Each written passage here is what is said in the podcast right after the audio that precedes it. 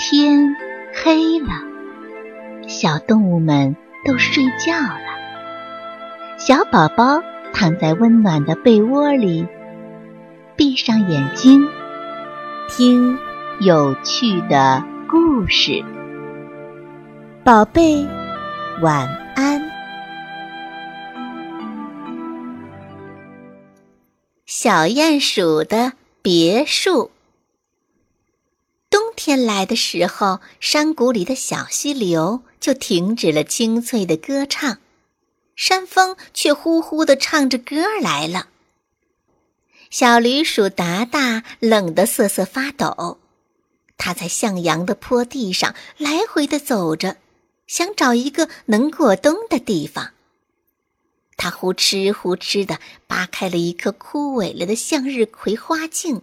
想躲进那个小小的窝里取暖。山坡上，小鼹鼠班米正穿着他的蓝白条纹工装裤，吃力的挖洞。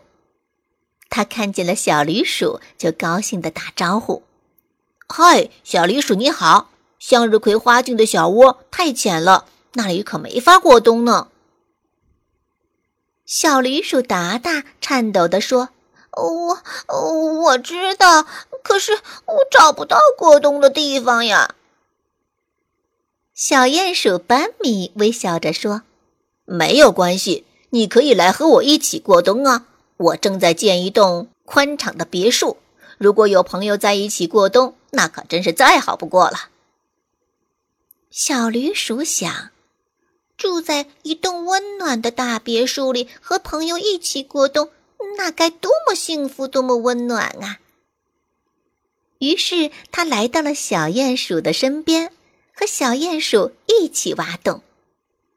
小鼹鼠把泥土挖出来，小驴鼠就用向日葵的叶子做成的小斗车，一点儿一点儿的把泥土往洞外移出去。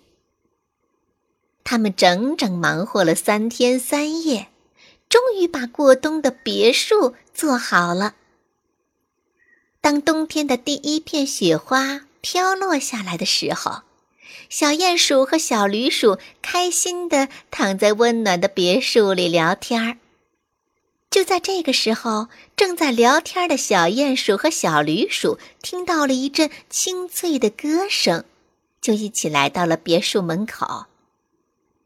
哎呀，这么寒冷的冬天还会有人唱歌呢？小驴鼠问。那当然了，我可是歌唱家。一只小乌鸦从枯萎的向日葵花茎上飞到了别墅洞口。嗯，这里看起来还真暖和呢。嗯，是的，这是我们过冬的别墅。小鼹鼠骄傲地说。哦，不知道你们愿不愿意有一个歌唱家的朋友一起过冬呢？小乌鸦非常害羞地说：“啊哈，当然愿意了。我们的别墅很宽敞，正需要一些朋友来和我们作伴呢。”小鼹鼠高兴地说：“现在，歌唱家小乌鸦也住进了别墅里。”大家聊着天儿，唱着歌，觉得这个冬天可真是太好玩了。就在这个时候，咚咚咚，一阵轻轻的敲门声传进了别墅里。我能进来吗？一个细微的声音从洞外传进来。小鼹鼠、小驴鼠和小乌鸦赶紧来到别墅门口，一起问道。你是谁呀？我我是小刺猬嘟嘟。你们的别墅真漂亮，歌声真美妙。我可以进来和你们一起过冬吗？小刺猬说：“哈哈，当然可以了。”小鼹鼠哗啦一下子打开了家门，欢迎你来和我们一起过冬。小鼹鼠高兴地说。就这样，陆陆续续的小鼹鼠的别墅里又住进了一只迷路的小蚂蚁，一只找不到地方冬眠的青蛙，一只乱闯进来的小蝙蝠。大家在别墅里开开心心的唱歌、聊天儿啃过冬的南瓜和红薯。那一个冬天呀，是他们最开心的冬天啦。等到南瓜被啃成了一只空壳的时候，春天来了。小鼹鼠伤感的看着朋友们陆陆续续的离开别墅，而自己又是一个人了。不过一会儿，他就重新振作了起来。这是他过得最快乐的冬天，因为他感受到了分享带来的快乐。小鼹鼠在空空的南瓜壳里点上蜡烛，挂在别墅洞口。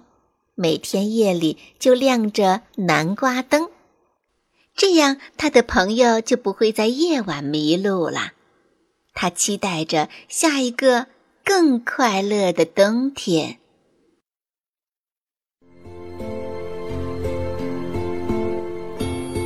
小朋友们，故事讲完了，该睡觉了，宝贝，晚安。